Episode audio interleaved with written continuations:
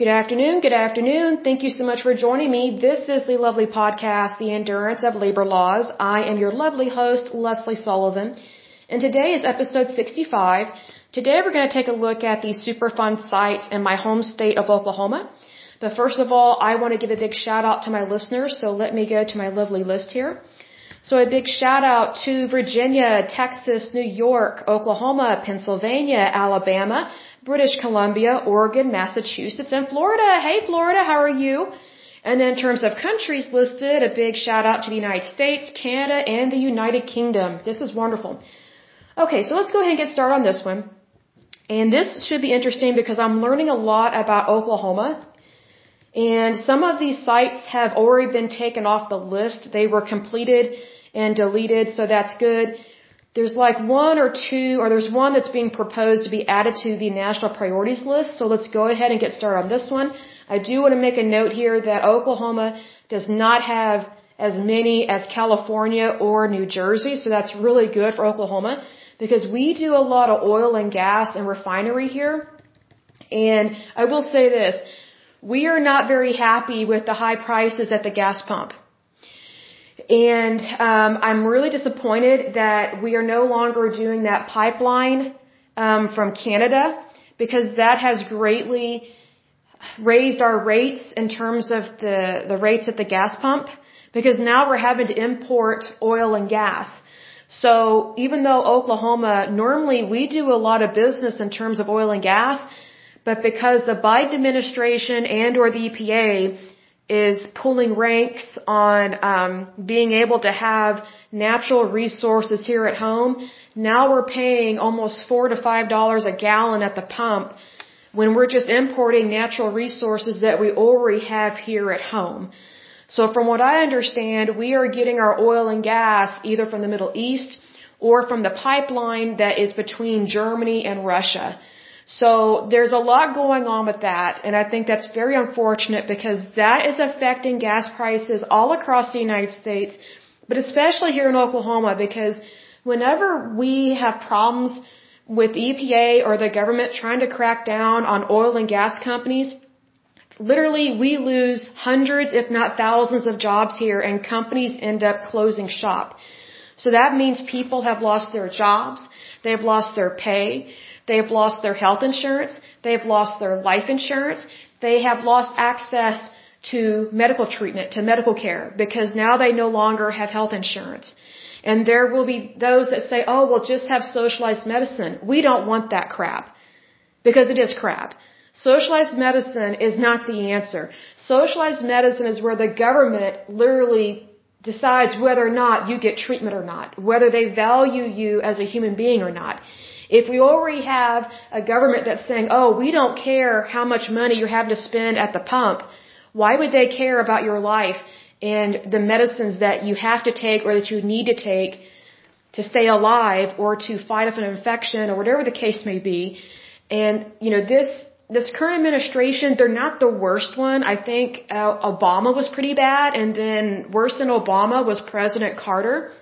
But I really think we need to get back to focusing on the United States and we need to be self-sufficient and self-reliant. But unfortunately, we have people within the current administration, for some reason, they're not pro-United States. It's like they want to send all of our jobs overseas. They want us to have to pay all these taxes and then import stuff that we actually already have here at home. I personally don't understand that. Excuse me, but the United States, especially Oklahoma, whenever something goes on with oil and gas, we really feel it here. And Oklahoma is a wonderful state. I mean, we're not the prettiest state in terms of um, landscape and you know scenery, I guess you could say. But you know, we have really good people that live here, and we're hardworking, and we do not appreciate the inflation that is taking place in our country right now. So, needless to say, please lift up some prayers for the United States and for our uh, oil and gas companies, not just in Oklahoma, but in the entire United States. And we need that pipeline between Canada and the United States. We need that. Because that's how we remain self-reliant and that's how we don't let other countries dominate us and don't rip us a new one, whether it's at the pump or at the bank. So we really need to be self-reliant because then we are in control of our economy, not outside forces that don't really care about us anyway. But I digress on that. But I am impressed with Oklahoma that we only have eight, maybe nine, eight, eight or nine Superfund sites, considering how much we do, or usually do, in terms of oil and gas. And um, I'm just impressed with that because a lot of people they don't always think the best about the central part of the United States and they kind of think that Oklahoma is just some stupid hick state. Do we have some stupid people? Yes. Do we have some hicks? Yes. But are we a stupid hick state? No.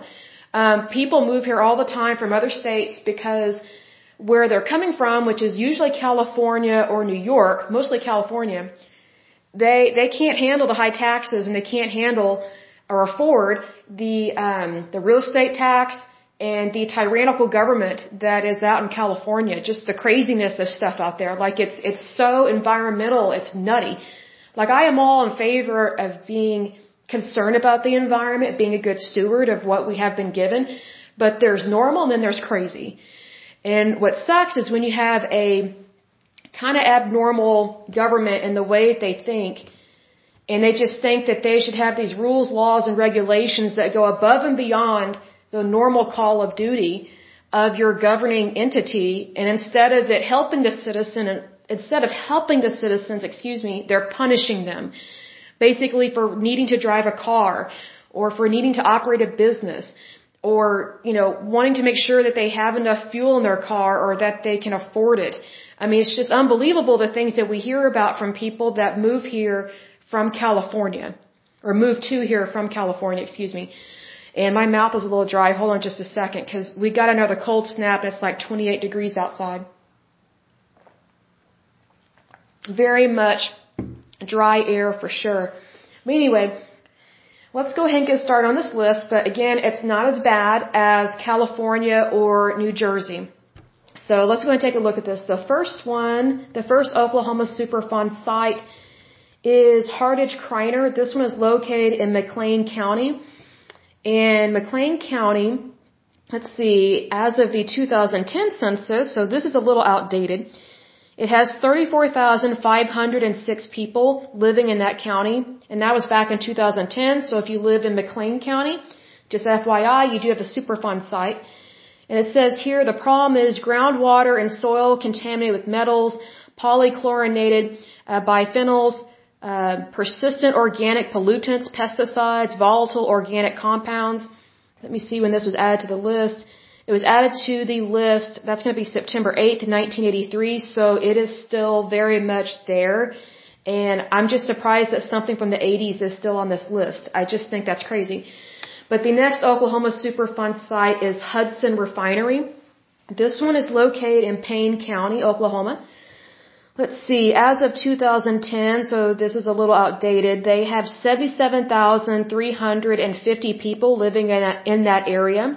So if you live in the county of Payne, uh, literally Payne, um, just FYI, you have a Superfund site there. And so the problem with this one is soil, sediment, and surface water contamination by TEL, hydrogen sulfide, benzene, hydrochloric acid, hydrosulfuric acid, hydrogen fluoride, mercury, arsenic, chromium, ammonium, or sorry, ammonia, calcium, hypochlorite, and asbestos. This one was added to the list July 22nd, 1999. The next Oklahoma Superfund site is Imperial Refining Company. This one is located in the county of Carter. And as of 2010, so again, very outdated numbers here, their population is 47,557 people live in this county. So if you live in the county of Carter, Oklahoma, you do have a Superfund site there. Let's see, the problem with this one is waste piles, soil and contamination by benzene, ethyl benzene, toluene, or toluene, I'm not sure I pronounced that, xylene, PAHs, oil and grease, and metals including arsenic from refining operations that ended in 1934. This one was added to the list July 27th, 2000, and it's still there. That's a problem. Because we're looking at 22 years since they have added, to, added it to the list, and it has not been cleaned up. The next Oklahoma Superfund site is Mosley Road Sanitary Landfill. This one is located in the county of Oklahoma. Let's see how many people live in this. Let's see. As of 2010, the population for Oklahoma County is 718,633 people. And again, that's outdated data, but if you live in the county of Oklahoma, you have a Superfund site there. Let's see what the issue is with this one. It says groundwater contamination by benzene and vinyl chloride from former disposal of around 2 million gallons of industrial waste into unlined pits. So the way they could have avoided that is to basically line the pit and do it properly. This one was added to the list. That's going to be February 21st, 1990. Let's see here. Da, da, da. The, oh, this one is a suggested one that needs to be added to the list. So this one is National Zinc Corporation. This one is in the county of Washington. Let's see. As of 2020 census, the population of Washington County in Oklahoma is 52,455 people. So if you live in the county of Washington, you have a Superfund site. Let's see here. The problem with this one is lead, cadmium, and arsenic contamination of soil from former zinc smelting operations. Let's see here. I'm trying to think. They, oh, they proposed that it be on the list in May, let's see, May 1993, but they still have not completely added it to the national priorities list. So they're kind of delayed on this puppy here. The next Superfund site, this one is Oklahoma Refining Company. This one is in the county of Caddo or Cato. I'm not sure I pronounced that county because I never heard of it. Let's see how many people live in that county.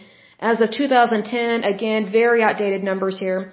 The population of Cato County is 29,600 people. So if you live in the county of Cato, you have a Superfund site. Let's see what the problem with this one is. It says debris, groundwater, surface water, soil and sediment contamination by base neutral acids, metals, PAHs, and VOCs.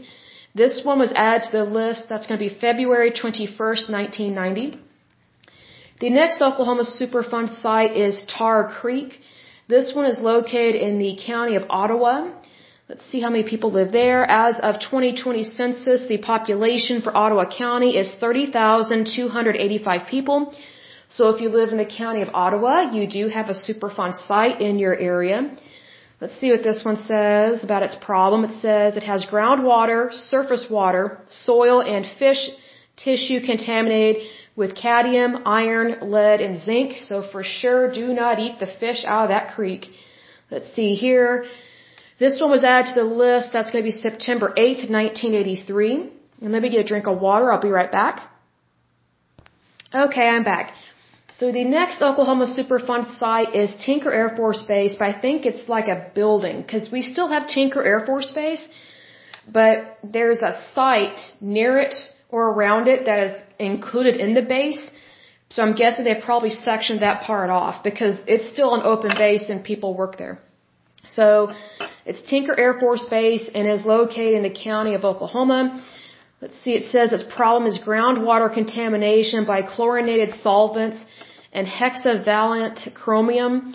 It was added to the list July 22nd, 1987. The next Oklahoma Superfund site is Tulsa Fuel and Manufacturing. This one is located in the county of Tulsa. Tulsa County as of 2010, again outdated um, numbers here, but as of 2010 census, they have 603,403 people living in that county.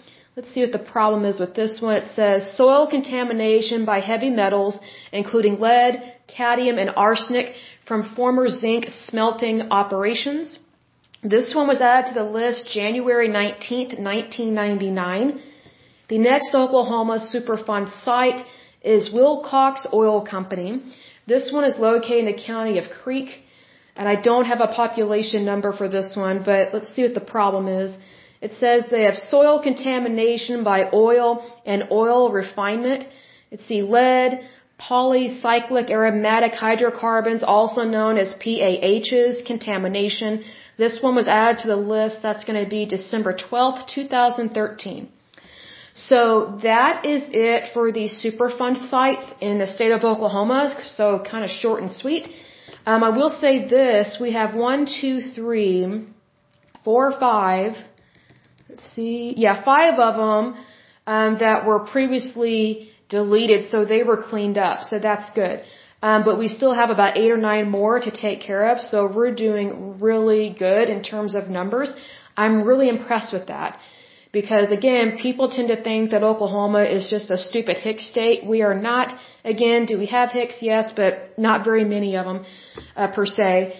But even so, I'm impressed with our state in that we were able to handle these situations really well because if you think about it, Oklahoma is not as populated as New Jersey or California, but yet we got the job done and we got it done, we got it done efficiently and I'm not saying it was necessarily quickly, because I'll look at one of these. It says here, for example, one of the ones that was deleted was um, Compass Industries, Avery Drive. This one was located in the county of Tulsa.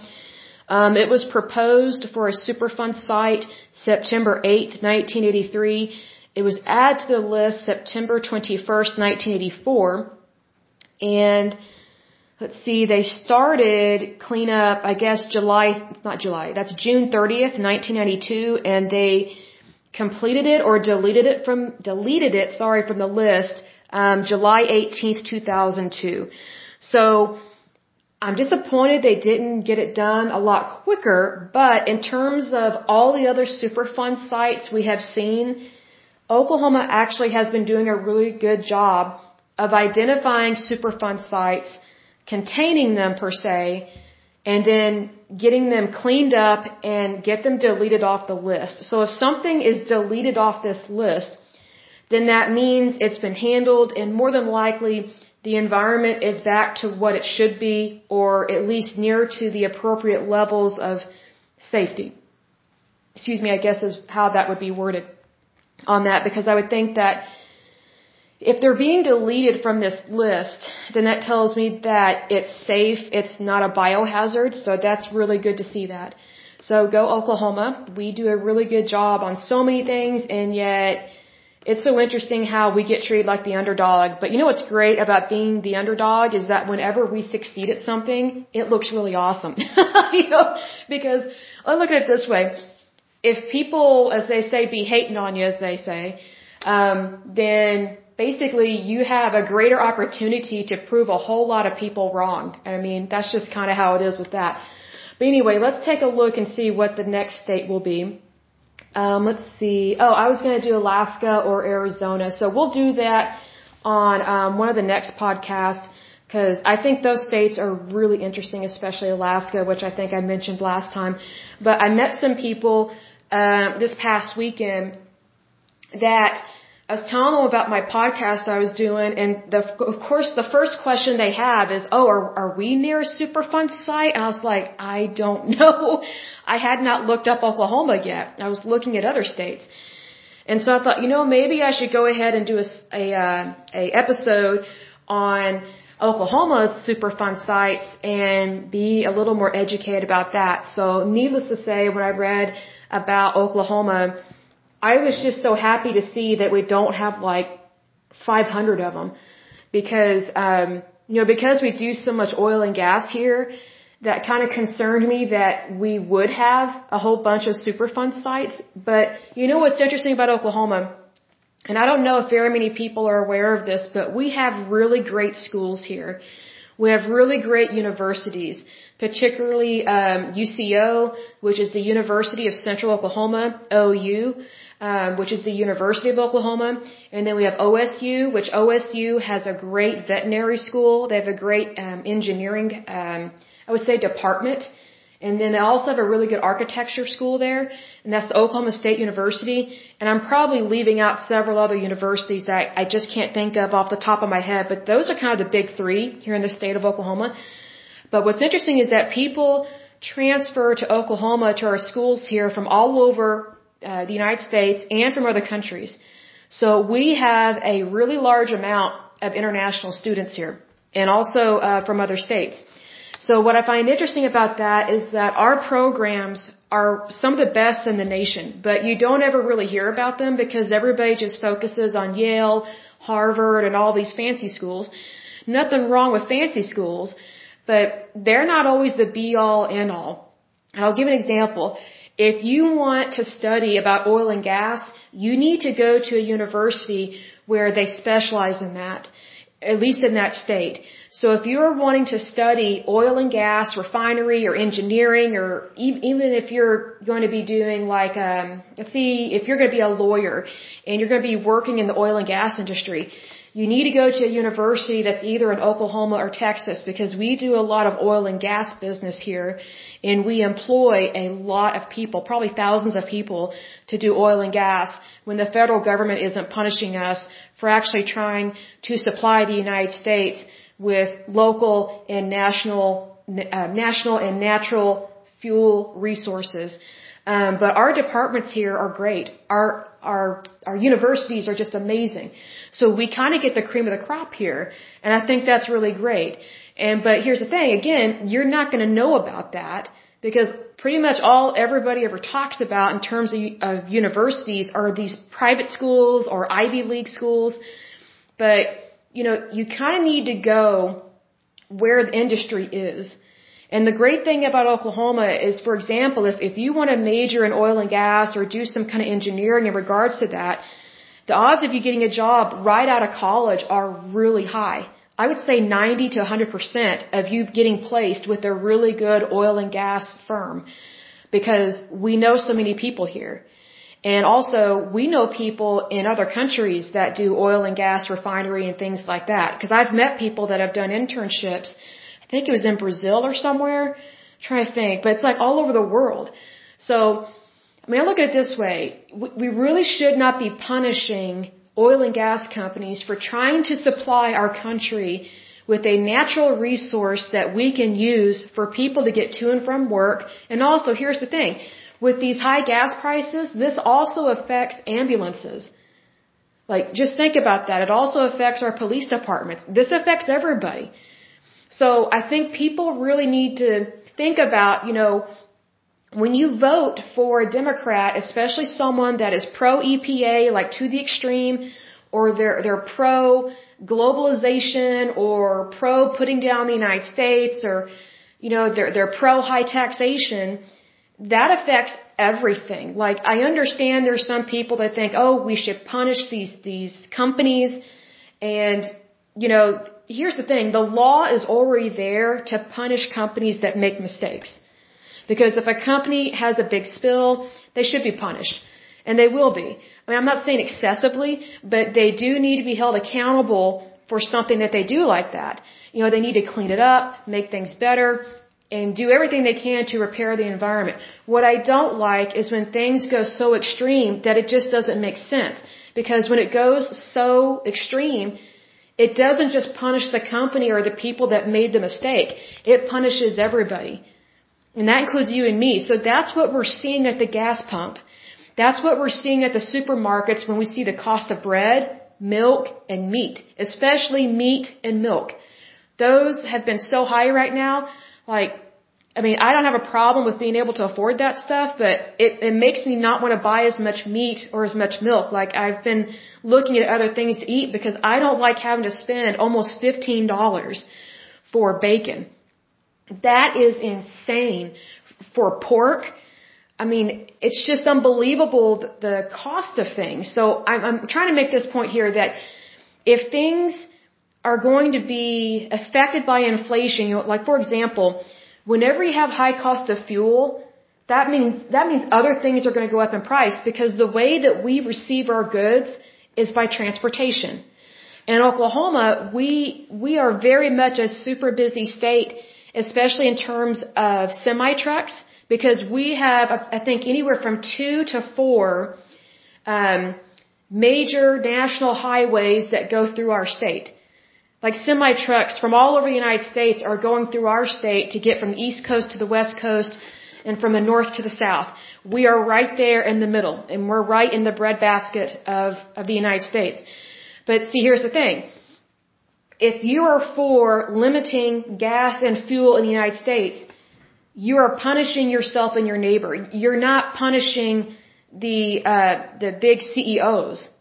They're going to make their money one way or another, and they should because they own a company. But here's the thing: the more you punish them, the more you drive up the cost of goods, because everything costs money to deliver those goods. And I'll give an example. Um, I think I've mentioned this before, but back in 2011, my mother and I went on a religious pilgrimage to Italy to see all the different shrines and things like that. It was so beautiful, so wonderful, absolutely loved it. But when we went there, the Italian people were super freaking pissed at their government. And so whenever we noticed they were having not a riot, but a strike, that's what it is, they were having a strike. I would ask the tour guide, can you ask them what they're striking about this time? Because Italians are known for being um, very mouthy and not in a bad way, but they they get really worked up about stuff. Well, they were really worked up, and I was like, "What is going on in their country?" Because I was like, "Should we even be here?" Because there was something going on.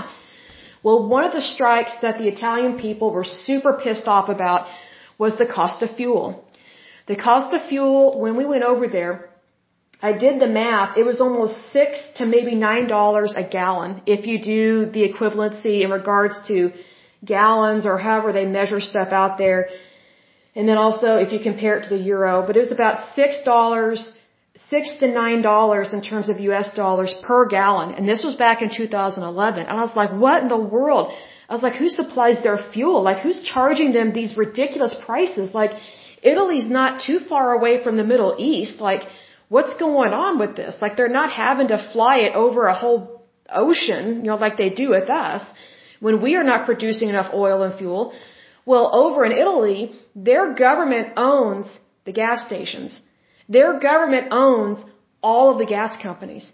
So their crazy government, especially at that time, was being like a pro-environmentalist, like to the extreme. They were acting like um, an overinflated EPA system or EPA agency and they raised the rates because they, they didn't want people to drive because they were quote unquote concerned about the environment.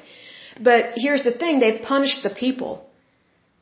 They, they, they punished them. And here's the thing, these people, they still needed to get to their jobs. They still needed to run their businesses. And here's the thing, it greatly increased the cost of goods while we were there. Like even bottled water was very expensive, not just for tourists, but for everybody. Because guess what? It costs money to transport all those goods. And mind you, they don't have semi trucks in Italy, not like we have here. They have these really small European uh, looking vans or something. I noticed them like they were real dinky looking, but they're still shipping stuff. And plus their roads are not as wide as here in the United States, especially in Oklahoma and Texas. But here's the thing.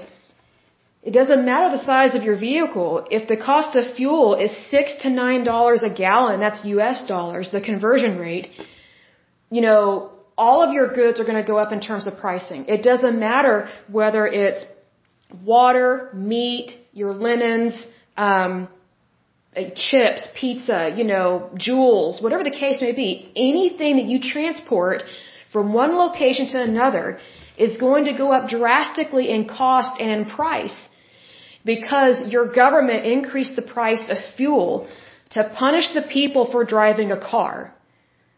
Like the, the, the Italian people were so pissed. And here's another thing. It also drove up uh, the cost of using a bus, like a tour bus.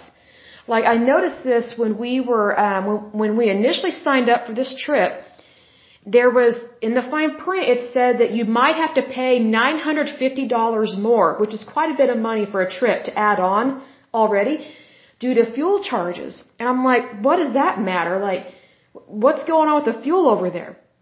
Well, we may have our fuel pricing here in the United States, but it's nothing compared over in Europe. Europe is crazy with socialism and just over manipulation. Like no one should be manipulated, but they were really over manipulating their people and it was, it was suffocating their economy. It, it was costing them their jobs, and plus the Italian people, the, the majority of them are poor. There are not a bunch of super rich, wealthy Italians over there. Like, we have way more rich people here in the United States than any other country. So just imagine if you have a, a poorer country like Italy. I mean, they're not like Africa, not by any means, not like those countries over there, but Italy, it, it's not as stable in terms of their economy it's not as stable as the United States. So when you already have a country that's not as stable and then you kind of have a semi-tyrannical socialist government, you know, claiming to care about the environment, but it, yet it punishes you, the citizen and the consumer. And also it punished the visitors. Like we were there and so we were having to pay more money, not as much as the Italians because, you know, we were only there for maybe two weeks. But the Italian people, they had really had enough. Like, I wish I could have read Italian back then because their newspapers were just flooded with stories about people being extremely pissed off about what the government was doing and just punishing the people for just living everyday life. And I'm just like, wow, so this is what socialism is about. Like, here's the thing, that's the lie of socialism. It claims to care about you, claims to love you, claims to believe in uh, inclusivism, but guess what? It's about power. It's about power. It's about limiting your resources, driving up cost of goods, causing inflation, driving up the cost of interest rates, preventing you from being a consumer. And then also that's another way that their government tries to control an entire industry, which would be their entire private sector. So you know what's interesting is that we did not learn a lot about their public sector, which would be the people that work for their government, but you know what? Their private sector citizens were not happy with their government, and I completely understand why. So just know that whatever we are experiencing here in the United States in terms of the high cost of fuel, this has already been going on in Europe for years. Because whenever you try and pull the environmental card, oh, the we care hashtag we care BS line, guess what? You, it, you're gonna feel it in your paycheck. You're gonna feel it in your wallet. And it's not gonna feel that great. Like you're not gonna be making more money, you're going to be making less money. Because typically what governments like that do that claim to care, they take, they typically say, oh, we need to go after these companies. We need to go after this industry because they're contaminating the, the planet or the environment. Well, guess how they go after those people? They go after the citizens, which includes you and me, especially if we own a business. So there's an appropriate way to handle things in a in a uh, inappropriate way, and we saw it firsthand how socialism is not the answer. Like when we were over there, there were so many Italians out of work, and I just thought, how are they feeding themselves? How are they feeding their families? It, it, there were places that we went it was a little scary because it was chaos. I mean, it wasn't as bad as other places, but I just felt so sorry for the for the Italian people because they're good, kind people. They're fun. They're charming. Um, they they make great goods. They have amazing food. I mean, they're just trying to live everyday life, right? Just like you and me. But their government, even back in 2011, was just being a big bully and not really being kind and considerate to its own people. That's the thing. Whenever you, but here, here, let me say this. You get what you pay for and you get what you vote for.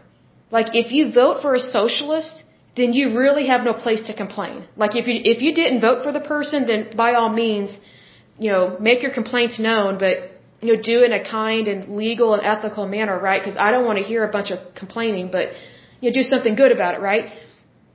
Like do something constructive with it. But the thing is, is that Italy, it keeps voting in bad leaders. So, and that's, it's been like that in Europe for a good while now. I would say since the 70s or 80s, at least from what I've seen. Whenever I take like, um, uh, how do I say it, like um, international history classes or something, it just seems like Europe complains a lot, but they don't actually do any good about their complaint. Like they're not, they don't think about it and they keep voting in bad people. And I'm like, you know, if you really want true freedom, you have to vote for someone that actually believes in freedom. Meaning you don't vote in a, a socialist, you don't vote in a fascist, and you for sure never vote in a communist. Like you need to vote in people that are conservative and that believe in freedom and that believe in a true democracy, not a puppet democracy. See, that's the thing.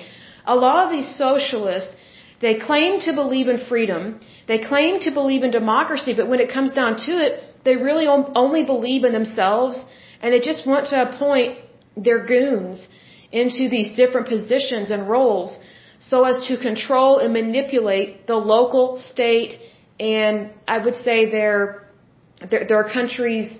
I don't know how to word their, their leaders and their legislation, like those roles, those political offices. I was going to say state, local, and federal, but it's it's not necessarily like the United States. But I think you understand what I'm saying. Where if you let me put it this way, whoever you put in charge is who you are allowing to change the course of your country. Like, do you want it to go towards freedom or do you want less freedom? Because let me put it this way. You know, there was this one lady that was talking to me uh, this last weekend. I met some really cool people, and I was telling her about my podcast. And you know, she she's from another country, and she said, "Oh, well, we we need more laws here that really have more teeth, that really go after these companies." I was like, "We already have those laws." I was like, "The EPA is just not going after people, but yet they have a nine billion dollar budget." And that's an annual budget. I was going to do a podcast on the EPA. I need to do that next probably, but you know, the EPA, they have a $9 billion annual budget. That's $9 billion. They have a little over 14,000 employees. Now, if you think about it, that's not very, that's not very many employees compared to how large their budget is. And it's $9 billion a year at this point, but yet we still have 40,000 Superfund sites and a little over 1,300 of them are still on the national priorities list. So why is it taking so long to get this stuff cleaned up? Well, there's misappropriation of funds, there's mismanagement, there's people getting hired that have no business working in that industry because I look at it this way, the proof is in the pudding, and it's like they're not really doing a good job. You know, we need to see the results. But there are so many problems within bureaucracies like this. But see, that's the thing. This lady, she was from a, a European country, and um, she just was thinking, "Oh, punish the companies, punish the companies." See, that's a very European way to look at things. It's like they they want things to get better, but they want to punish their neighbor. That's a very socialist way of looking at things. Because she doesn't understand our way of life here in the United States, even though she came here for work. Because I don't think she would be making the same kind of money she does here as she would in her homeland or whatever.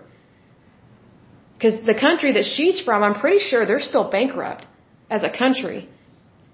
But that's just a very European way of looking at things. It's, you know, we, we want these rich people to pay but it's like, okay, when you, when you think that way and you pass legislation in that manner, all you're doing is you're give, you're giving your leaders and the authorities who are in charge of your country, you're giving them permission to be a bully and to rip apart your industries, to degrade or devalue your currency, ruin your interest rates, cause inflation within your country, and then make all these excuses to raise taxes, overspend, and then snowball your economy into bankruptcy.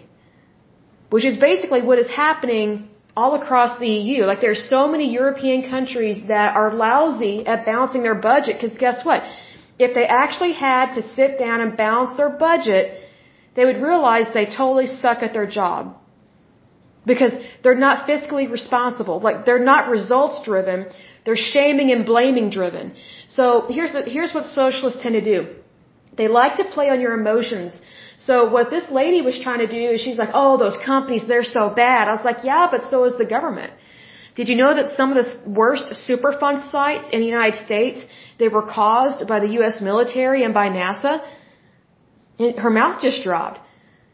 And I was like, look, I'm pro-military, I'm pro-NASA, but you know what? They, they dirty stuff up too. And if you think about it, when they screw up and they cause a Superfund site, not only are they getting um, federal tax dollars like to fund the U.S. military, but they're getting federal tax dollars to fund NASA. And then now they're passing the hockey puck to the EPA. Well, again, those are federal tax dollars. Meaning that's monies that we are paying for. So whenever you're dealing with a Superfund site that was caused by the US military or by NASA, and they pass it off to the EPA, guess what? The American taxpayer is on the hook three times for that. So they're triple dipping. And you see, here's the thing. This European chick, well, she's not a chick, she's an older lady, but her mouth just dropped. I was like, that's the problem with this. We already have laws in place. We already have rules, laws, and regulations. The thing is, we don't have good people in charge of it. They're overspending. The EPA does not need a $9 billion budget and then hardly do anything. They're overspending. What I would want to know is how much are these employees making per year? Like what's their gross annual income? Where's that money going? Like my mouth dropped when I read up on EPA, which mind you was started by a Republican president. President Richard Nixon actually created the EPA, the Environmental Protection Agency. He founded it and started it in 1970. And that was a Republican that did that. So for those that say that Republicans don't care about the environment and we're all about the private sector, not the public sector, and we don't care about companies that do bad things in the environment, I gotta call the BS card on you. And liar, liar, pants on fire. Because a Republican president was the one that established the EPA department and agency. It was not a Democrat, it was a Republican. And then since then, there have been Republicans and bipartisanship in terms of passing different rules, laws, and regulations to help repair our environment. But I think it's gotten so off course. Nine billion dollars worth off course. It should not cost nine billion dollars to run an agency that is not even cleaning up these sites.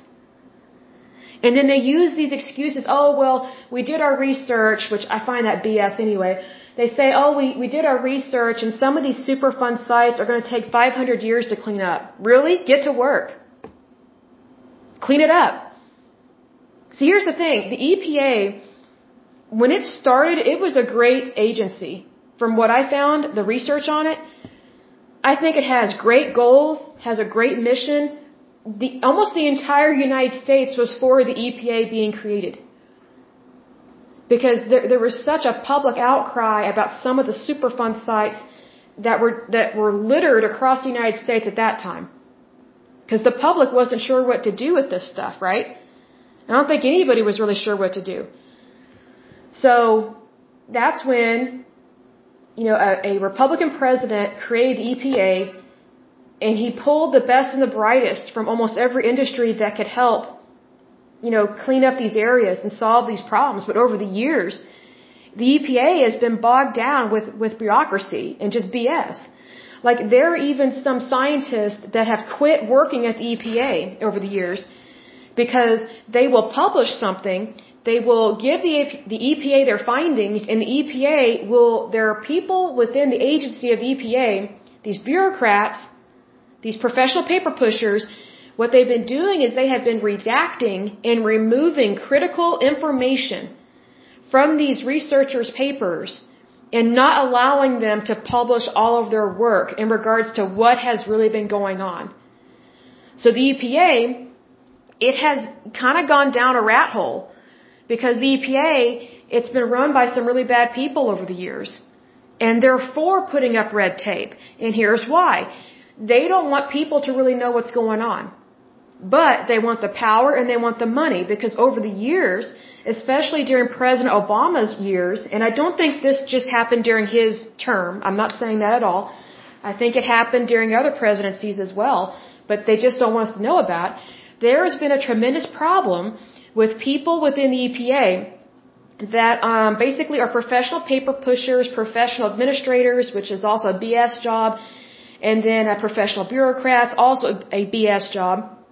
They basically target citizens like you and me if they want our property or our land, and they claim that it should be condemned. So then they, they give themselves the authority uh, via the federal law to confiscate private property.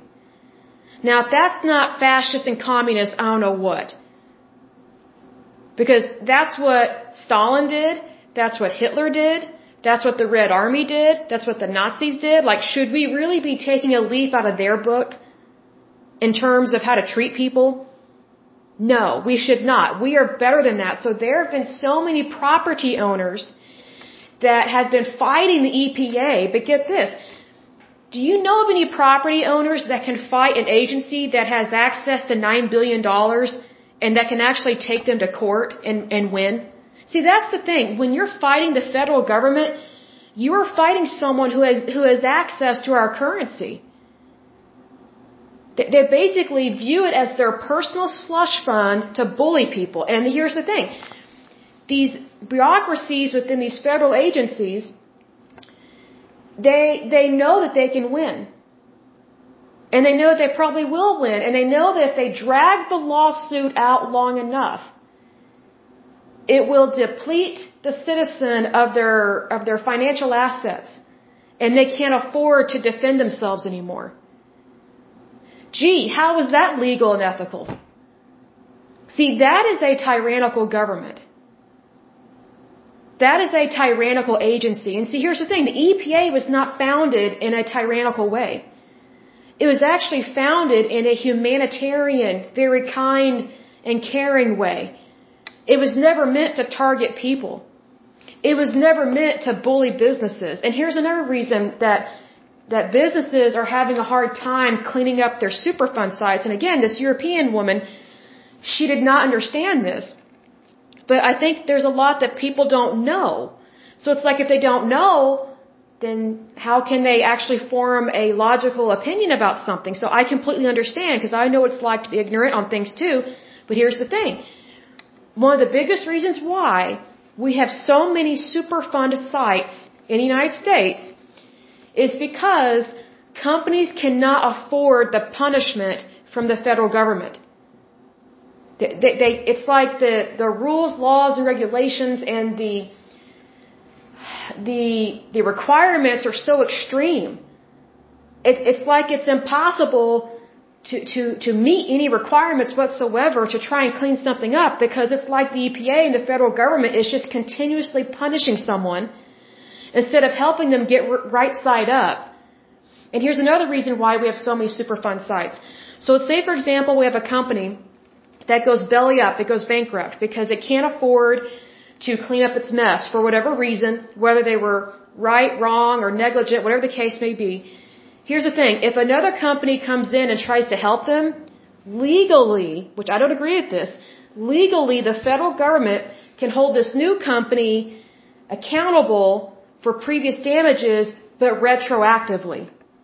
So what that means is, is that if there is another entity or company that actually wants to help repair the land and help the environment, they're frightened to do so because they're scared the federal government is now going to come after them via the EPA, via the rules, laws, and regulations and bankrupt them. That's not right or fair, and that's not the American way. See, that's a perfect example of where the federal government gets in the way of people helping other people. That is one of the biggest issues.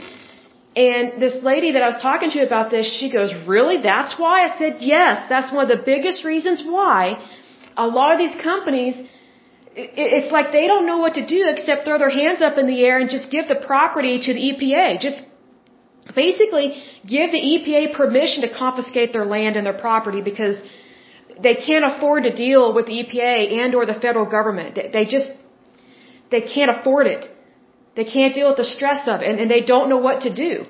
And then whenever a scientist from the EPA actually wants to speak up about something, the EPA does what it can to silence that scientist. So it doesn't really allow their researchers and scientists to actually help our environment go back to being good and being repaired and being, I guess, more natural in terms of nature. See, that's the strong arm of the federal government, and that has been a problem for a long time. Even though the EPA, it's a, it has great foundings. it has great beginnings. Everything I've seen about it is wonderful. They really cared about groundwater, surface water, well water, um, soil, clean air. I mean, they, they, they did so much in the beginning and that I just kind of feel like we get these career politicians in there that don't really know how to work appropriately or effectively in the private sector. So then they go to the public sector and they just try and how do I word this? It's like they go to the public sector, they get in some kind of bureaucratic job or position, and then they use their power and authority in the public sector to just suck dry the private sector of its of its assets, of its financial earnings. That is not the role of government. We are the government, you and me. The, the, the powers with the people, the citizens of the United States. And you know what? It's not my job to target anybody. It's not my job to think, oh, there's a nice pretty house. Those people are rich. Hmm, I want what they have. Guess what? That's coveting someone else's goods. We're not supposed to do that. And that's technically a form of thievery.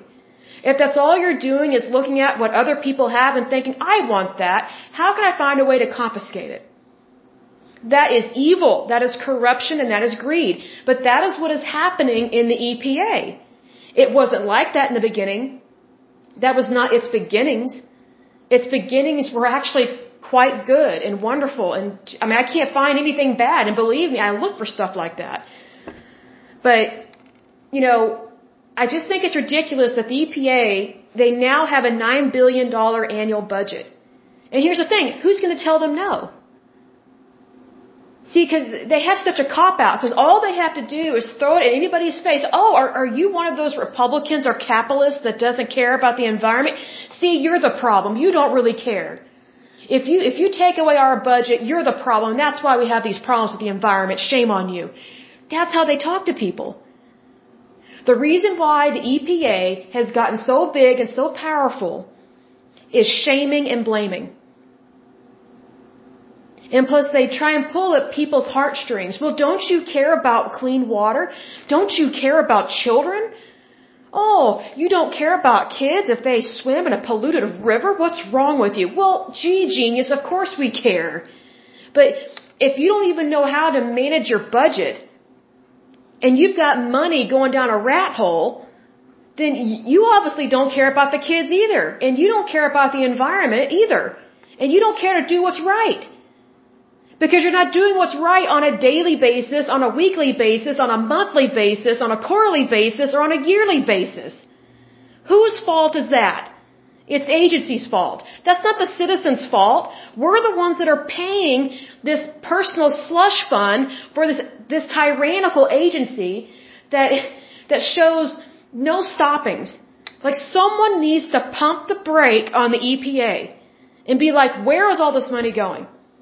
How many Superfund sites do you plan to, to clean up and close down? I want a list. And I want to know why you haven't cleaned up the others that if you said you're going to clean up. No excuses. Get it done. And also, I want to know, I want a list of all the scientists and researchers you have fired over the years. And I want to know why you fired them. Was it because they were speaking up about something? Was it because you wanted to silence them? Is that what this is? Because here's the thing. Let's say, for example, we have uh, medical researchers, right? They're very well educated doctors. They, let's say they're studying cancer or HIV AIDS, right? So let's say they're trying to publish something whether cancer related or HIV AIDS related. Well, would it be appropriate for the federal government to say, oh, we need you to redact quite a bit of your research because we don't want the public to know what you actually found? We don't want them to know that this drug does work. Or it doesn't work as well. So you either redact it or you're fired or we'll pull your license so you can't be a doctor anymore. And we'll shame you and blame you in the medical community so that way no one will ever want to hire you ever again. So you will lose your livelihood and you will not be able to provide for yourself, much less your family.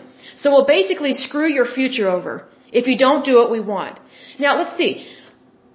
I hope that has never happened to a researcher that's a medical doctor. But if the federal government did that to a doctor, we would, we would throw our arms up in the air and be like, who does that? Like, that's completely unethical. Well, if it's unethical to do that to, to medical researchers, then why is it being allowed and tolerated in the EPA? I would think redacting important and vital information about health and safety in regards to toxic hazardous waste that affects the general public, I would think that would be really important. And it would take precedence. So I would want to know from EPA, what is actually important to you? What are you doing with our money? You, you, you are spending $9 billion a year. But yet you have a little over 14,000 employees. That is an insane amount of money for so few people. And what I find interesting is that the EPA gets $9 billion a year, our money, our federal tax dollars that get taken out, our, out of our paychecks, right? But yet people will shame and blame Wall Street They'll shame and blame companies like Amazon, Apple, Microsoft. I mean, all these big companies for making a lot of money, for making a profit. Well, if it's bad for a company in the private sector to make a lot of money and employ a lot of people, then why is it why is it not tick for tack over in the EPA? Like, why is it not considered bad that they get $9 billion a year? But yet they only have 14,000, a little over 14,000 employees. Like, that is very suspicious and odd to me. And again, the EPA can be a great organization. Their foundings are wonderful. Their beginnings are great. I love it. Everything I read about was amazing. I love almost every single rule, law, and legislation, or not legislation, legislation that they passed. And it's very rare I come across something that I agree with at almost 150%, right? But when something's off track, that gets my attention very quickly. And here's the thing, when it, when it comes down to the EPA, the EPA works for us. It works for the, the American people. We don't work for them, they work for us. They are supposed to protect us, not shake us down for $9 billion a year, and then not even clean stuff up. And one thing I read about the EPA is they're, they're going after some kind of social justice or um, environmental racism. I was like, oh, really? Is is one tree talking crap to another tree? I'm, sorry, there is no racism um, in the environment like that. Like, and here's the thing: if you're going to try and claim that the EPA is responsible and should look in, uh, look into different types of racism. I'm sorry, you are so off track and so stupid. You are a waste of my time and brain space. And you're also wasting my federal tax dollars. Looking into racism is a form of social justice. The environment has nothing to do with social justice. If you want to deal with social justice, go back to school, get your freaking law degree. Excuse my language. Like, I'm so sick and tired of Democrats and really far leftists pulling the racism card in almost every single federal agency. Let me put this way, get over yourself, get your thumb out of your mouth, stop sucking on it, grow up, shut up, and listen up and get to work. This is insane. Like, if you really want to help the environment, clean up the environment. I got news for you. You have 40,000 opportunities littered all across the United States to help. And guess what? Those Superfund sites have nothing to do with being white, black, brown, purple, blue, yellow, if you have hepatitis, I don't care what color you are.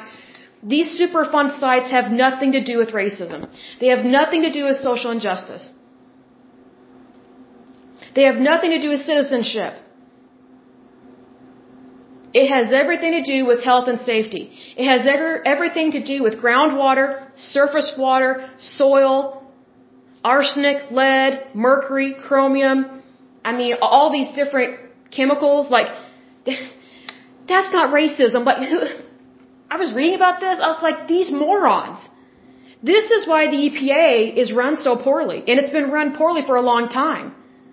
Long time. The EPA, the people that are in there and have been in there for a while, they're, they're just using it as a slush fund. That, that's all they're doing. And I'm just like, wow, they obviously don't value human life.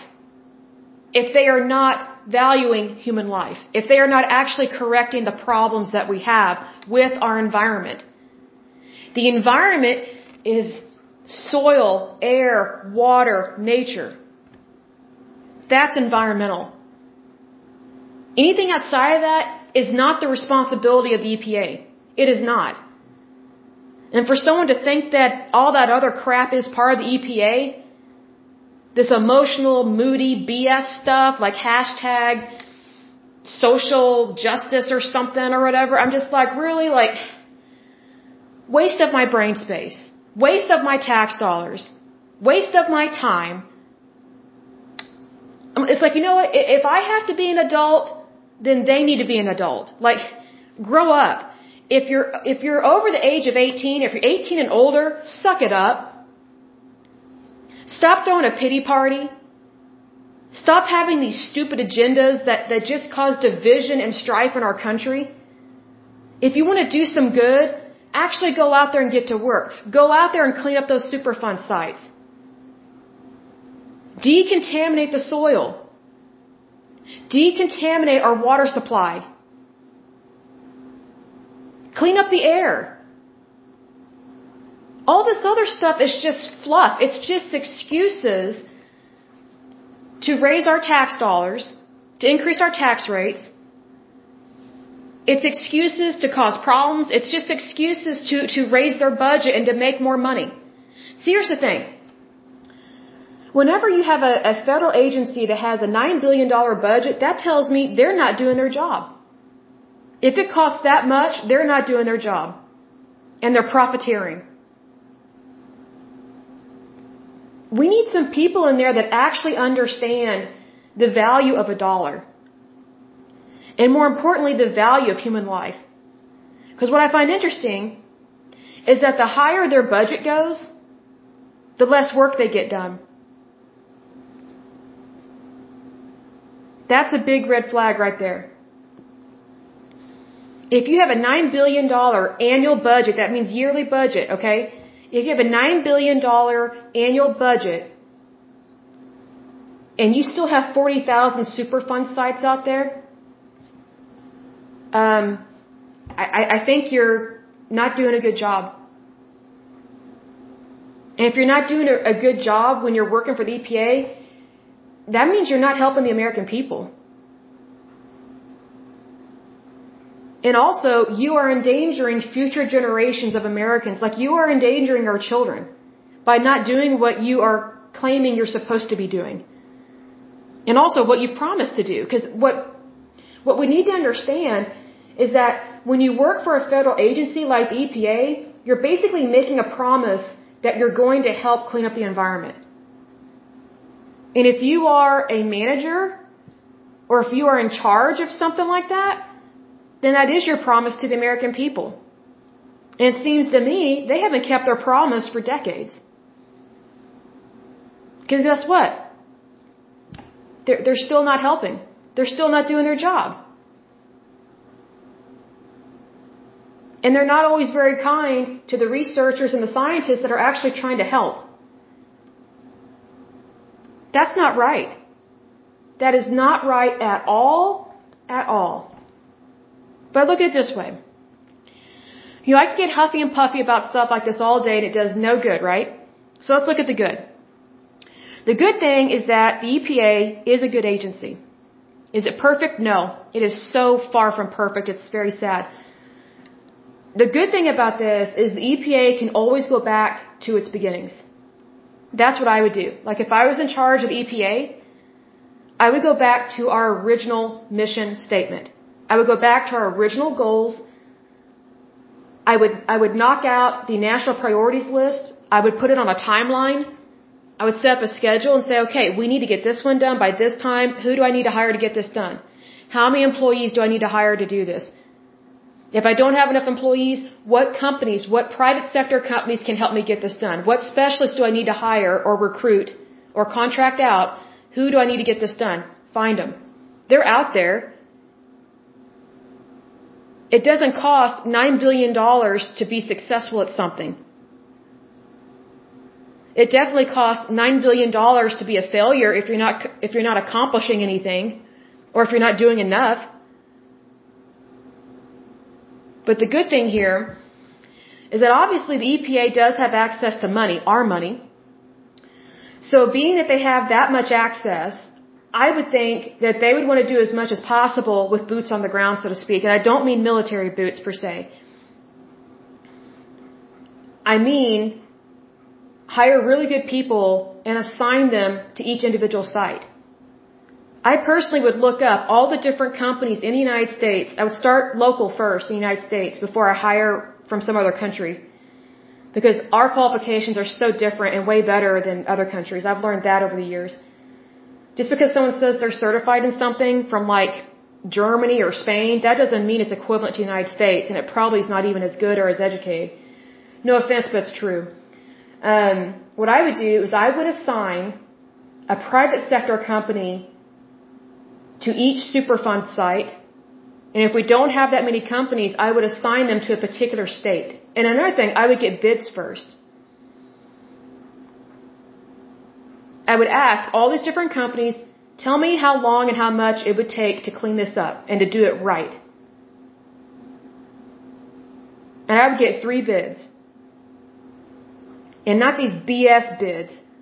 And what I mean by that is I can't, I can't stand it when our government, whether it's state or federal, they find these companies that that's all they handle is government contracts and they just suck us dry of our tax dollars, but then they purposely drag out the projects so that they have employment for years and years and years and they drag out these government contracts and projects and it's like they never get done.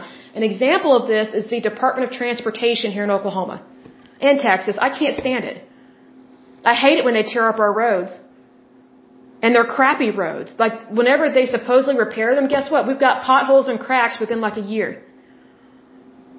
Well, you know what? Shoddy work is just that. It's shoddy. It's crap. We should get a refund, but do we get a refund? No. We keep hiring the same crappy people, the same crappy companies that don't do a good job. Why? Because they're handpicked by the government because they're supposedly, quote unquote, the best government contractors. I gotta call BS on that. I'm so sick and tired of driving down the road and we've got potholes the size of multiple cookie cakes out there I'm like, it is so hard on our tires and, and the uh, structural integrity of our vehicles. It causes flats. But does the Department of Transportation come out and change your tire? Does it come out and give you a spare? No, you're on your own unless you have AAA or something. We need people that actually understand what is going on within the industry and that are not professional government private contractors. We need some new blood in there. Because what I've noticed, and there have been Senate hearings about this,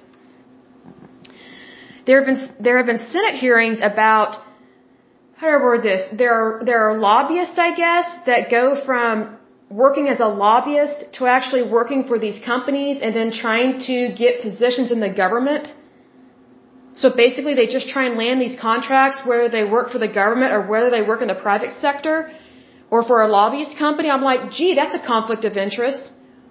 I'm not saying their work can't be good, but I don't think we should just keep using the same people just because we know them or that, you know, they should get the contract over somebody else.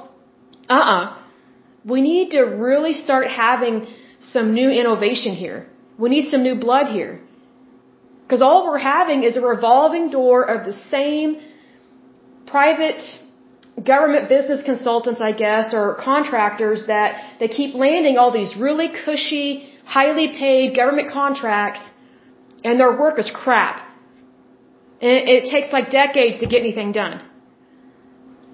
It's horrible. Meanwhile, the American people are paying those private contracts and government contracts, and yet we're the ones we are we are fitting the bill and we are the ones who are suffering as a result of their shoddy crappy work and it's not being done or completed in a good legal ethical manner. And most of the time it's subpar work.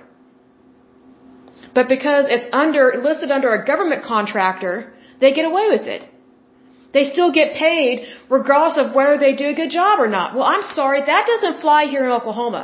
I've used this example before. Let's say, for example, we get a really bad hailstorm and you need a roofer to come out and repair your roof. Well, guess what? If they did a shoddy job, you're not going to pay them all of it. Because they did crap work on your house. And not only that, if they have a license, they can have their license pulled or their permit pulled. FYI, that's why it, whenever you have someone work on your property, they need to be licensed and bonded.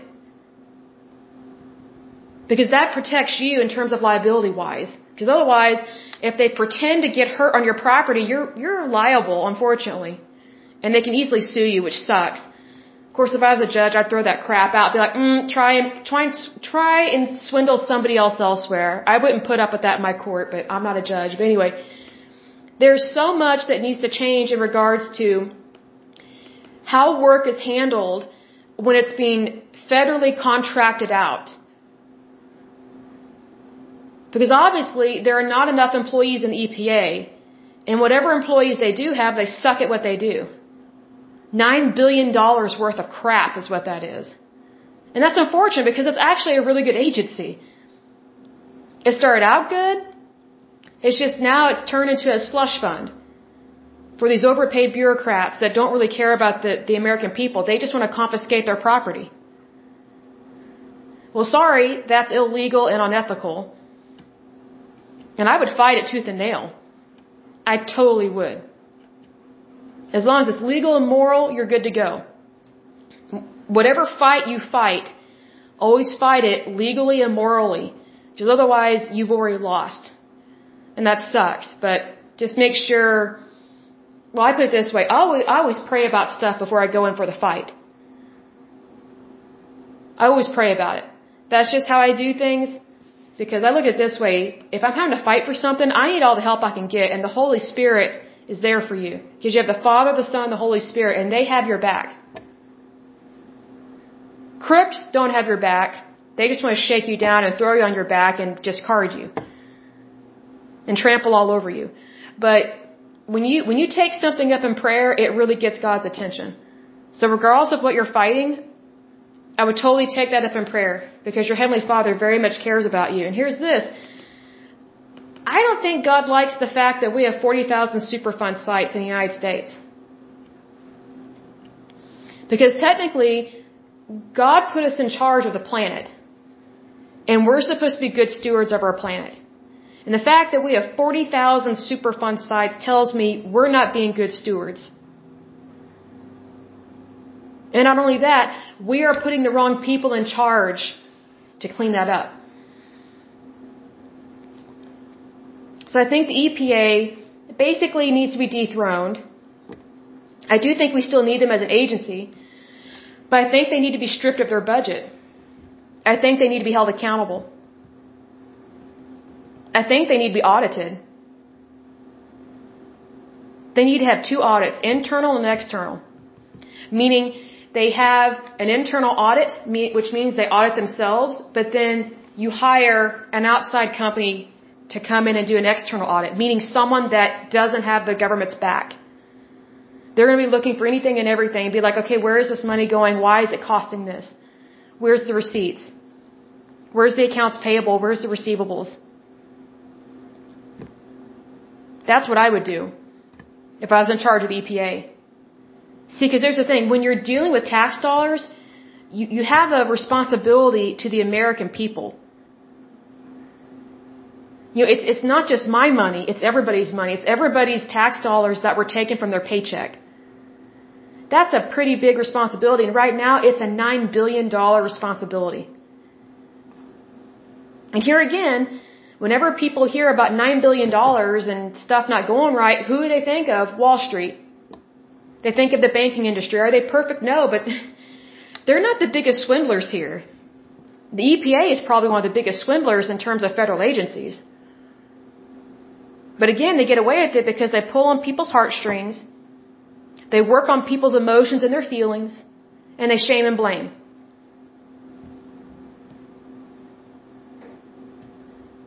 Shaming and blaming has no place in the EPA.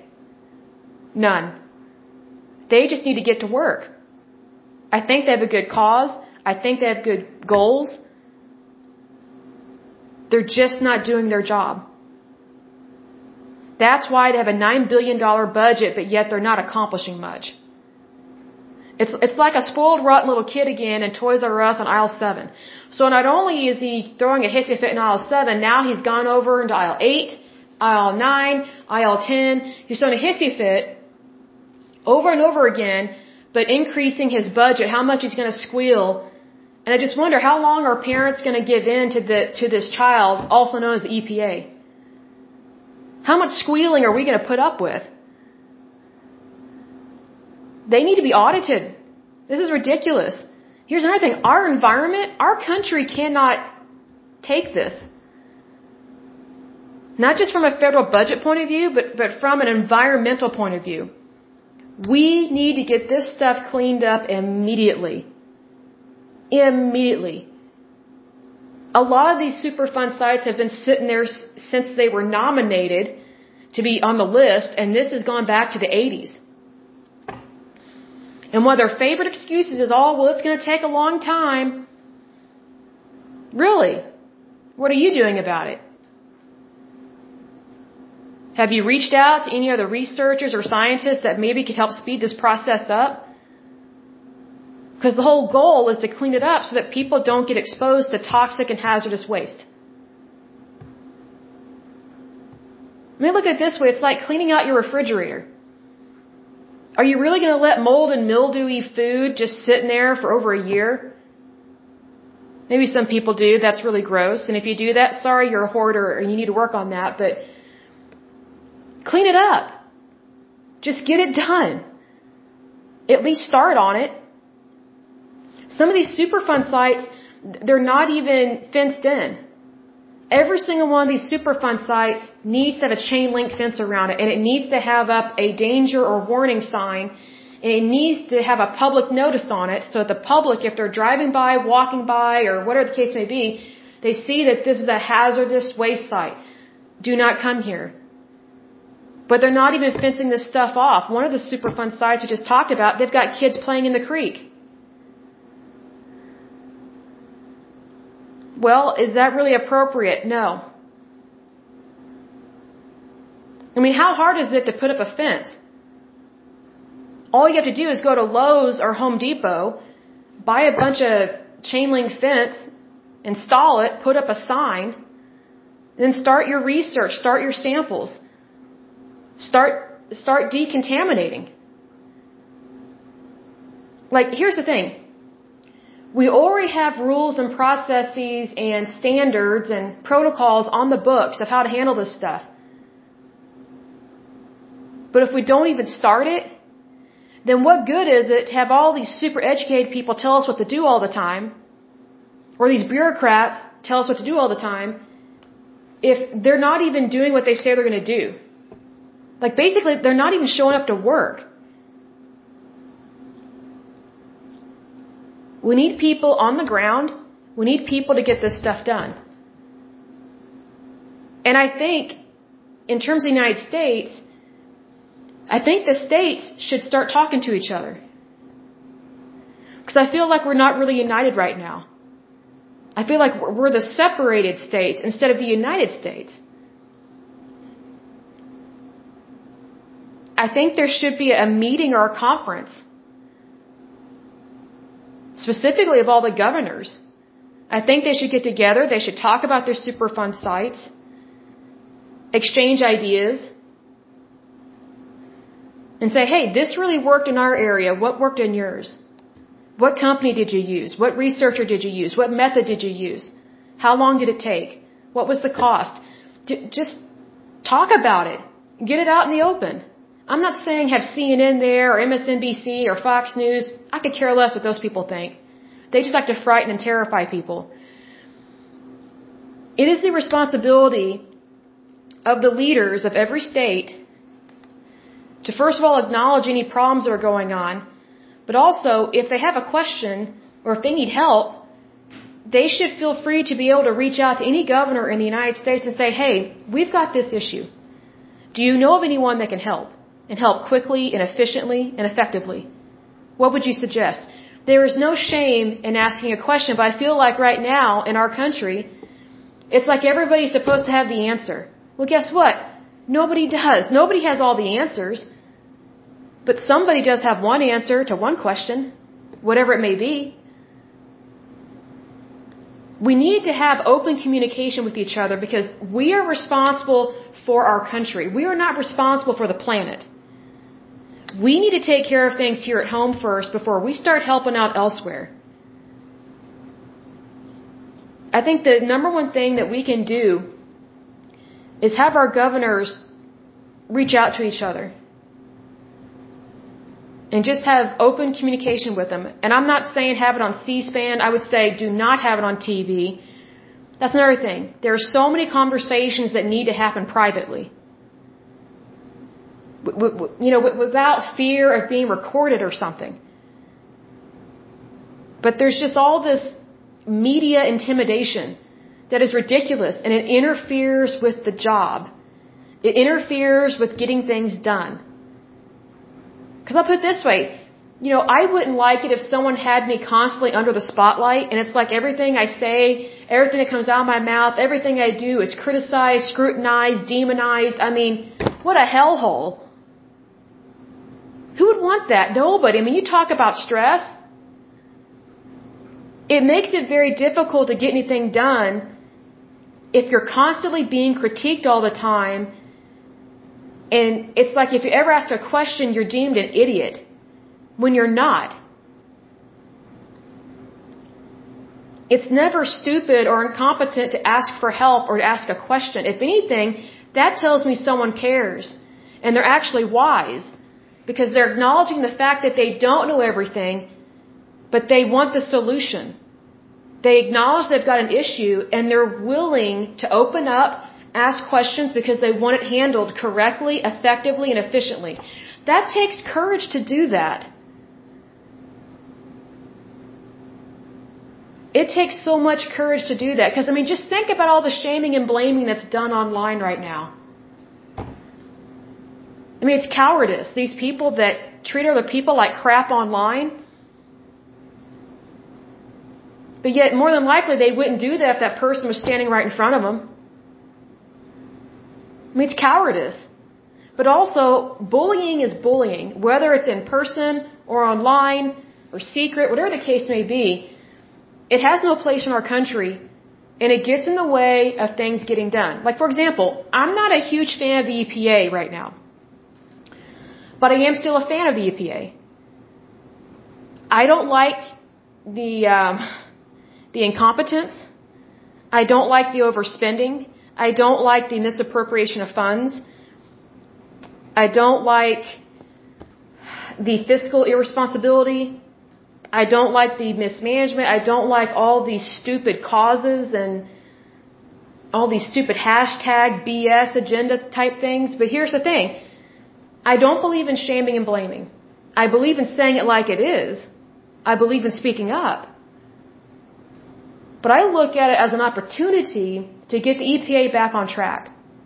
Because wouldn't it be great? Look at it this way. Wouldn't it be great if the EPA was able to get all these sites cleaned up? Then guess what? Then they would never need another $9 billion budget ever again. Because they would have cleaned up all this stuff. And what an accomplishment. Now look at it this way. If they were to clean up all 40,000 Superfund sites, that would be documented and then they could share that research with other countries that also have toxic waste and hazardous materials. See, because here's, here's the thing. The United States does have Superfund sites, but we are not the biggest culprits in terms of pollution, not by any means. The two biggest culprits that nobody wants to talk about is India and China. They are horrible to the planet. But hardly anyone ever calls them out on it because they're two very large countries and we do a lot of business with them. Well, just because we do business with someone, that doesn't mean that we can't call them out on their, excuse me, illegal, unlawful, and unethical practices. If anything, when you're doing business with someone, that's when you're supposed to call them out on it. Because if people hold us accountable, we need to hold them accountable. It's a two-way street. But what sucks right now is that because of the the super powerful EPA and people being for socialism, it creates a one-way street. And when you have a one-way street, it makes it very difficult to get things done because you're not open or willing to hear the other side. We cannot afford as a country to be narrow-minded or stupid or incompetent. We can't afford that. Literally, financially, socially. I mean, we, we just can't. And see, see, here's the thing. United States, we're supposed to set the standard for the world, right? I think this would be a great opportunity for the EPA to clean up all these sites.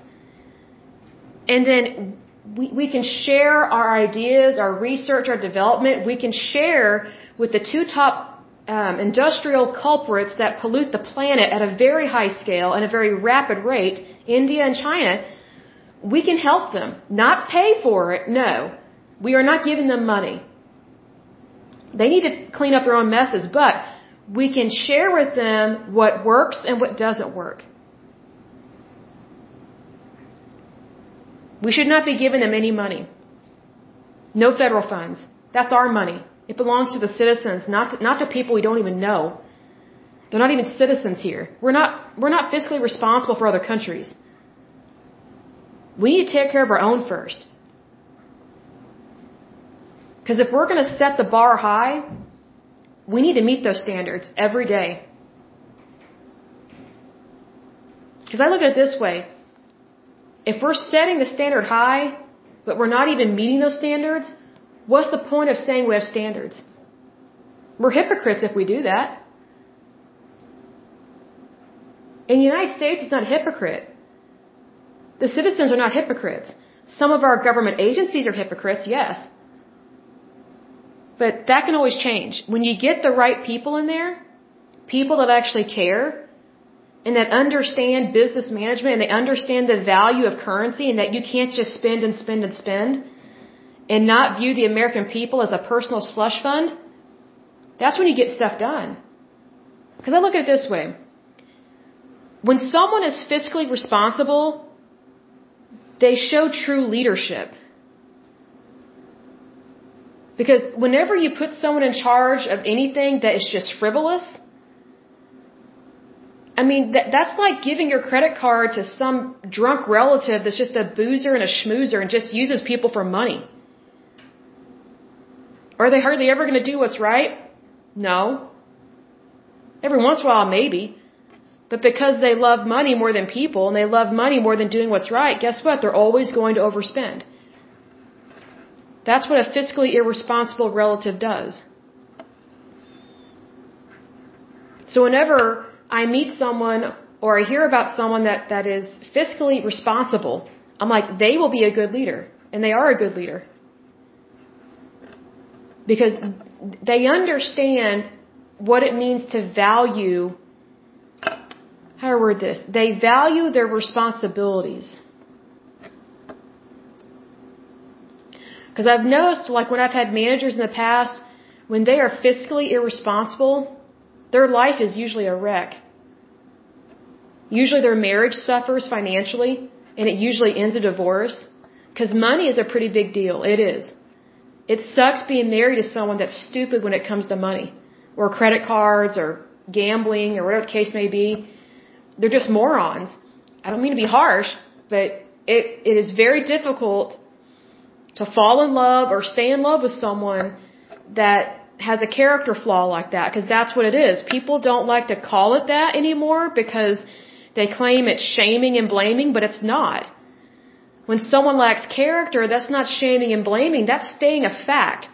Because if you're not even going to call someone out on the problem that they have, or even make them aware of it, then how are they ever going to get better? How are they ever going to address the issue that they have? Which is the same thing within the EPA and these other federal agencies. If we don't hold people accountable to the responsibilities that, that they have been given and that they have chosen to take on, then we're, we're kind of like the spouse that enables their significant other to just ruin their marriage and to make their kids miserable. Like, you know, how do I word this? We should not be enablers. We should not be enablers. And I'll give an example that's off topic. You know, like we have a problem with obese children in this country, which is sad, but we do. Well, who's enabling them? Those kids don't have jobs. They're not making money. They're not able to go out and buy all the food. It's the parents. So you have parents that are enabling their children to overeat and eat the wrong foods. That's why we have all these fat kids. Because most children, I would say, are minors, you know, under the age of 18. Most of them do not have jobs. Hardly any of them know how to cook. So where are they getting the food?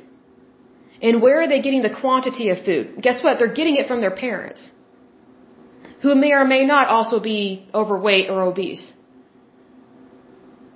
It's the same thing when we're dealing with federal agencies and the American people. The American people, we are enabling situations like this that are not good. Excuse me. But the good thing, excuse me, drinking some water, we can always turn over a new leaf and make it better. And the way we do that is, first of all, at the voting booth. We vote in people that are fiscally responsible, that understand supply and demand, that understand we do need audits, we need internal and external audits, and that will, how do I word this? not view the American people as their personal piggy bank, and they will honor and respect their budget, and they will hire the right people and fire the wrong people. We need people that actually care to do the work. I mean, because who doesn't love to go to the mall and just spend a bunch of money? But see, here's the thing. That's what children do. That's what teenagers do. They're not fiscally responsible and they're not mature in their thinking and their process, you know, their processes of thinking. We need someone that, you know, even though pretty much everybody on the plant loves to spend money, but if you overindulge in something, then you're going to cause a bigger problem. So we need people that understand the value of common sense and that understands fiscal responsibility. and is not just going to give in to the whim of a bureaucrat, but actually says, hey, I need to see why we need $9 billion. I need to see where it's going. If it's legit, hey, not a problem, but we need to figure out why is there so much money going towards this? And how can we make it more fiscally feasible? See, because I look at it this way. Amazon is a wonderfully successful company because they have supply and demand, but they are fiscally responsible. They understand where they need to spend money and where they don't need to spend money. Because wherever you don't need to spend money is typically the stuff that you can cut off. You can basically cut off the fat. Or if it's a, it's a, if it's a department where you do need to spend money there, but it's not currently being spent in a, in a fiscally responsible way, regroup, analyze what's going on, and make it better. Make it more fiscally responsible so that it's not wasting money, but it's actually helping to produce profits. It's actually helping to produce or increase your profit margins. That's being fiscally responsible. See, the federal government, if it actually wants to have a whole bunch of money to spend, the smartest thing to do would, would be to take a leaf out of the book of any and all these major companies that do really well and see how they handle their company and then implement those policies and procedures and those ways of doing things within their government agencies as they see fit and as are um, applicable. Make some tweaks and changes here and there. But unfortunately, sometimes we get people in these positions, whether it's management or employees or underlings, whatever the case may be. Nothing against underlings because I'm all for the underdog, but we need people to understand the value of a dollar. Because the more we have people in charge that overspend, the more they weaken the dollar. And that's where you have inflation. So if you have one government agency that is weakening the, the, the dollar, guess what? It's probably happening in multiple agencies, which I can think of the VA, the EPA, oh gosh, anything to do with Medicare or Medicaid. Totally draining our system, totally draining our money. It's, it's just not run really well. Can it be run well? Yes, by all means. There's always room for improvement. And that's, that's one of the great things about America is that even if something's not going the best, we can always make it better. But one of the biggest mistakes we can make is to not acknowledge we've got an issue or get sidetracked or just continue to overspend. An example of that is Jimmy Carter's presidency and also President Obama and a little bit of Bill Clinton.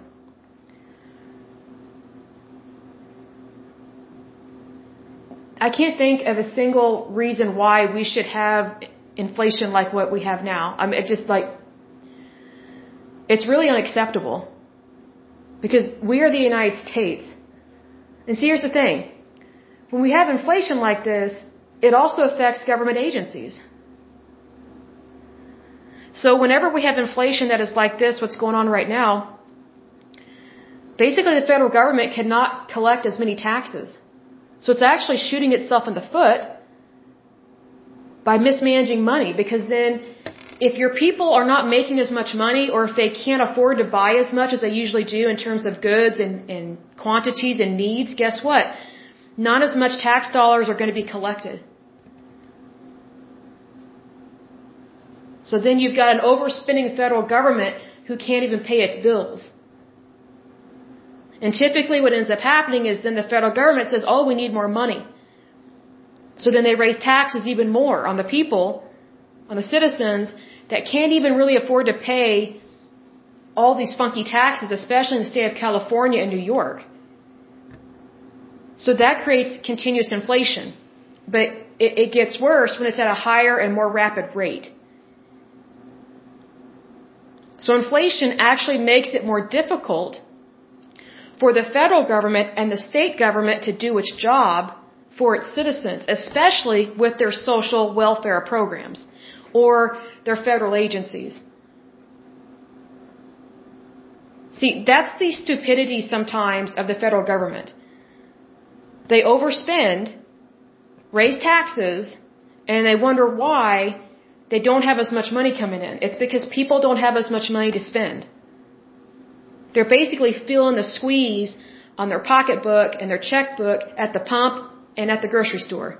Those are the two biggest things. Oh, and their rent and their utilities. The basics. If people cannot properly afford the basics,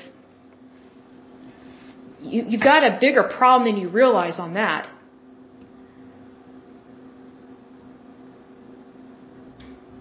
we really need to cut our spending.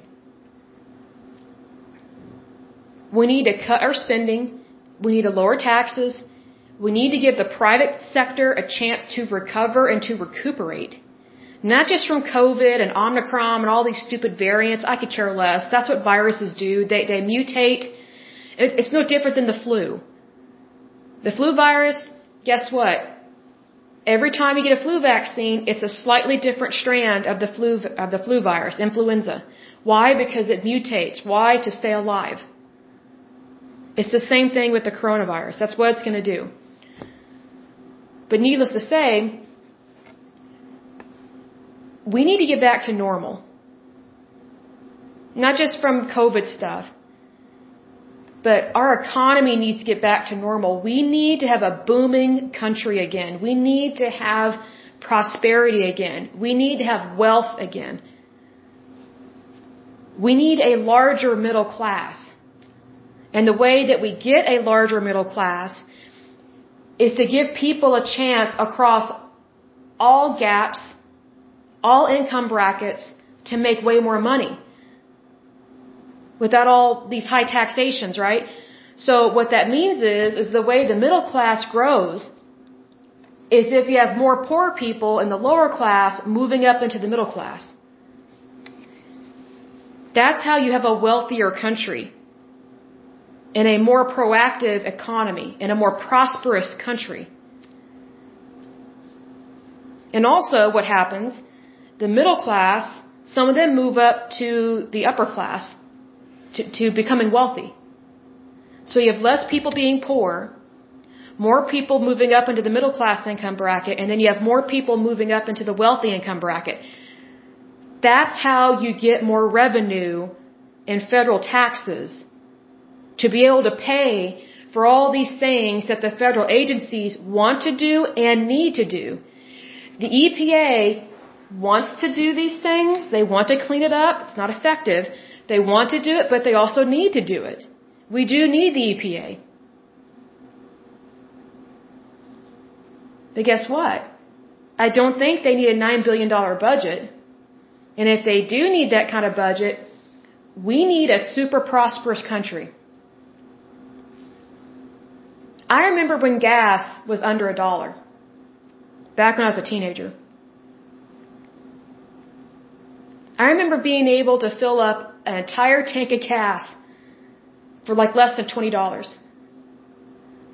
I could go in with a 20. I had a part-time job as a teenager most of the time. I could fill up my vehicle and be good for like a couple weeks. Now, oh man, I'm paying anywhere from 80 to 200 to 250 dollars a week in gas. A week. And guess what? Because of high gas prices, I don't drive as much as I used to. Like if I can not have to run an errand or go do something, I skip it. And guess what? Because I'm skipping out on that stuff, I'm not spending as much money at stores. That's just what the American people are having to do right now with what's going on with this inflation. But getting back to EPA and Superfund sites, the EPA is important. It is vital. It's off track. And it obviously needs our help and it obviously needs funds. But also needs a good audit. So being that it does need help, I think it needs to be restructured. I really do. I think it needs to be restructured and I think that we need the private sector to completely recover so that way the federal government can collect more taxes, not at a higher tax rate. I would say at a lower tax rate. I think the federal government should lower taxes across the board to no more than 10%. That way everybody has more money in their pockets. Not just the poor and the middle class, but everybody across the board. Because it's not right for one group of people to get stuck with more of a tab than somebody else. That's not right. That's punishing someone for being more successful. So we need to lower taxes down to 10%, just a flat tax across the board. We need to do an internal and external audit of EPA. We need to recruit companies that specifically handle or focus in terms of industry of environmental hazardous waste and how to clean it up. We need to get a minimum of three bids per Superfund site. I think each state should hire its own company, if not two or three companies, to handle their sites, see how they do. Maybe have one company handle this site on this side of the state, have another company from the private sector handle another site on the opposite side of the state. Let's see how they do. Let's see how they work out and it not be companies that are government contractors that have been used all the time. We need some new blood in there. Big time. Big time. Because I'm just like anybody else. I don't like my money being wasted. I don't like it being used on people that don't do a good job and they don't even care to do it well because they know they're going to get a paycheck regardless of where they suck at what they do. That's thievery. That's stealing. When, when you know your work sucks, but yet you're still trying to get that full paycheck, uh-uh. Not when it comes to government bids and contracts, no. No, no, no, no, no. Especially not when it comes to labor like that. By all means, no. Otherwise, we're going to lose accountability. And we need that accountability to be there to get things done effectively, efficiently, and fiscally responsibly. Otherwise, we're just pouring our money down a rat hole, and I think we've done that long enough. But to end this podcast on a positive note, because I know there's a lot of stuff we discussed in this podcast, there's always room for improvement. There's always room for positive things. And there's always room for doing the right thing. And I think it would be such an accomplishment for our country to clean up every single Superfund site in the United States, all 40,000 of them, because I do believe it is possible. Because people care. People want to do what's right. There are so many people that want to do what's right, but they're having to deal with all this red tape and with bureaucracy. Well, get rid of the red tape, give people a chance to do their job, do it well, and give people a chance to care.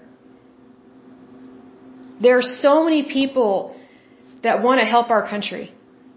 There are so many Americans that they want nothing more than for the United States to be a good, clean country where they don't have to worry about toxic fumes or the air or the water supply or the soil. And they're willing to help.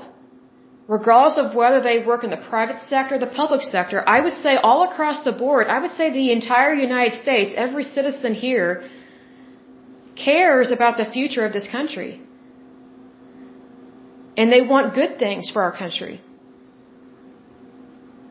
I just think sometimes people get frustrated and, and they don't know how to take that first step towards having a positive future. And that first step is to have it in your mind, I am going to have a positive future. What can I do to help? Because the battle starts in the mind. We may think it's the stuff that's in the field or the, the tanker trucks or contamination that's not the first hurdle. The first hurdle is how we view and how we think about things. Like I said before, I can huff and puff and be pissed off all day, which I don't care to do that. I would rather get stuff done. Get it done appropriately and just have it be good. And, and do all these things in a good and kind manner. Because when you care about doing the right thing, you're less likely to make a mistake. And if you do make a mistake, it's probably not going to be as bad as someone that doesn't care at all. But also, you will catch your mistakes a lot sooner, a lot quicker, so you can fix them and correct them going forward. And the odds of you making that mistake a second or third time are actually quite low because you're willing to acknowledge, hey, that process didn't work. Let's change it. Let's do something different, something that does work. What do we need to do? Let's work on it. We have the ability to do what's right. We have the ability. We, ha we have the character. We, we have the love of our country to do this, to get it done. We need to put the agendas aside. We need to put the hashtag causes to the side. I think we need to get rid of those altogether. I think it's stupid, all the crap that happens on social media. It obviously hasn't helped our country doing all that stuff. It hasn't made us proactive. It's turned a lot of people into a bunch of aggressive, bitter Betty whiners that that that wouldn't know how to clean a crock pot if they were paid to do it. I mean, it's just like you, you have to get up and do something good if you want something good to happen. You have to be proactive. Like whatever your talent or skill set is, that's where God has you and that's where He wants you to be. And he wants you to grow in that position and he wants you to be successful at what you do, regardless of what occurs.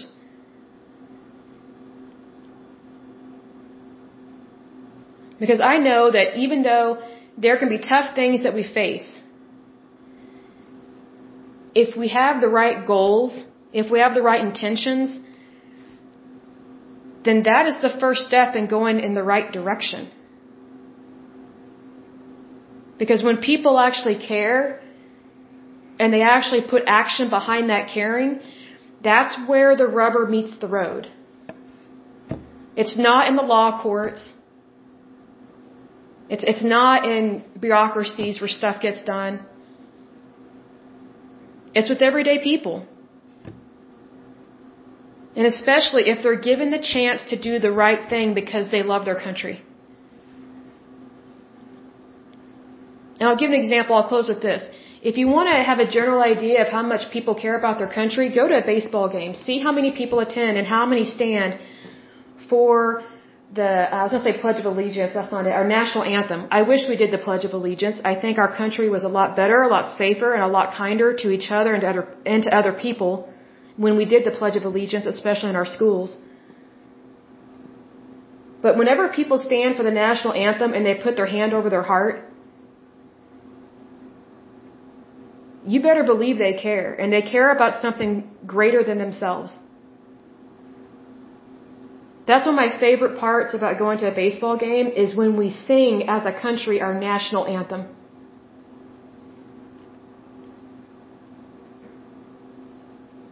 That always warms my heart because like I can be have a total crap day, go to a baseball game, and we sing that national anthem, and it's like I hardly know anybody that goes to these baseball games you know, I don't know everybody, but I know the people that are next to me, people that I go with. But what's interesting, but how I word this, but what's interesting is when you stand together as a people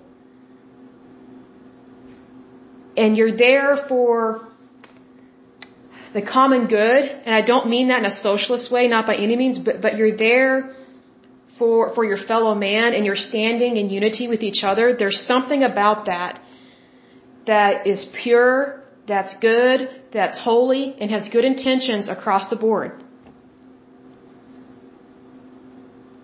That's how much the American people care about their country. And that includes you, that includes me. So even though there may be things that are frustrating in our country, there may be crazy things going on in our world right now, which there are some crazy things going on right now, which would be Russia and Ukraine. But regardless of what's happening, we need to really focus on what's important for the United States. And we need to come together as a country. Because if we don't come together in unity as a country, we can't really help anybody else. Otherwise, it's just too many chiefs, not enough Indians. I mean, I don't always like cliches, but it kind of speaks true.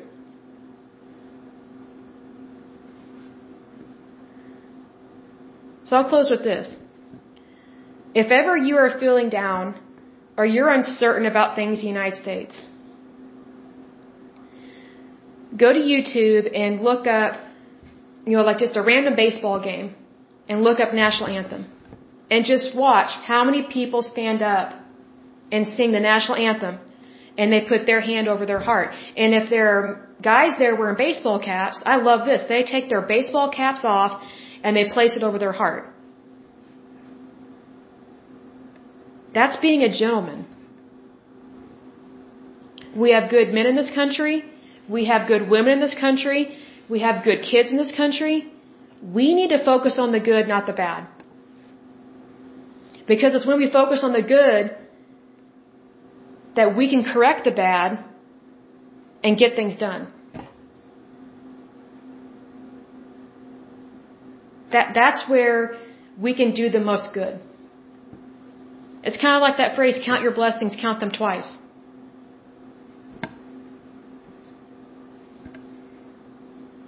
That's one of the great things about being an American is that even though I may not agree with hardly anything that the extreme left does, but I know that when we stand side by side, especially you know, with, with the national anthem or with the military or things like that, I know that I don't really care about our differences because we're standing together.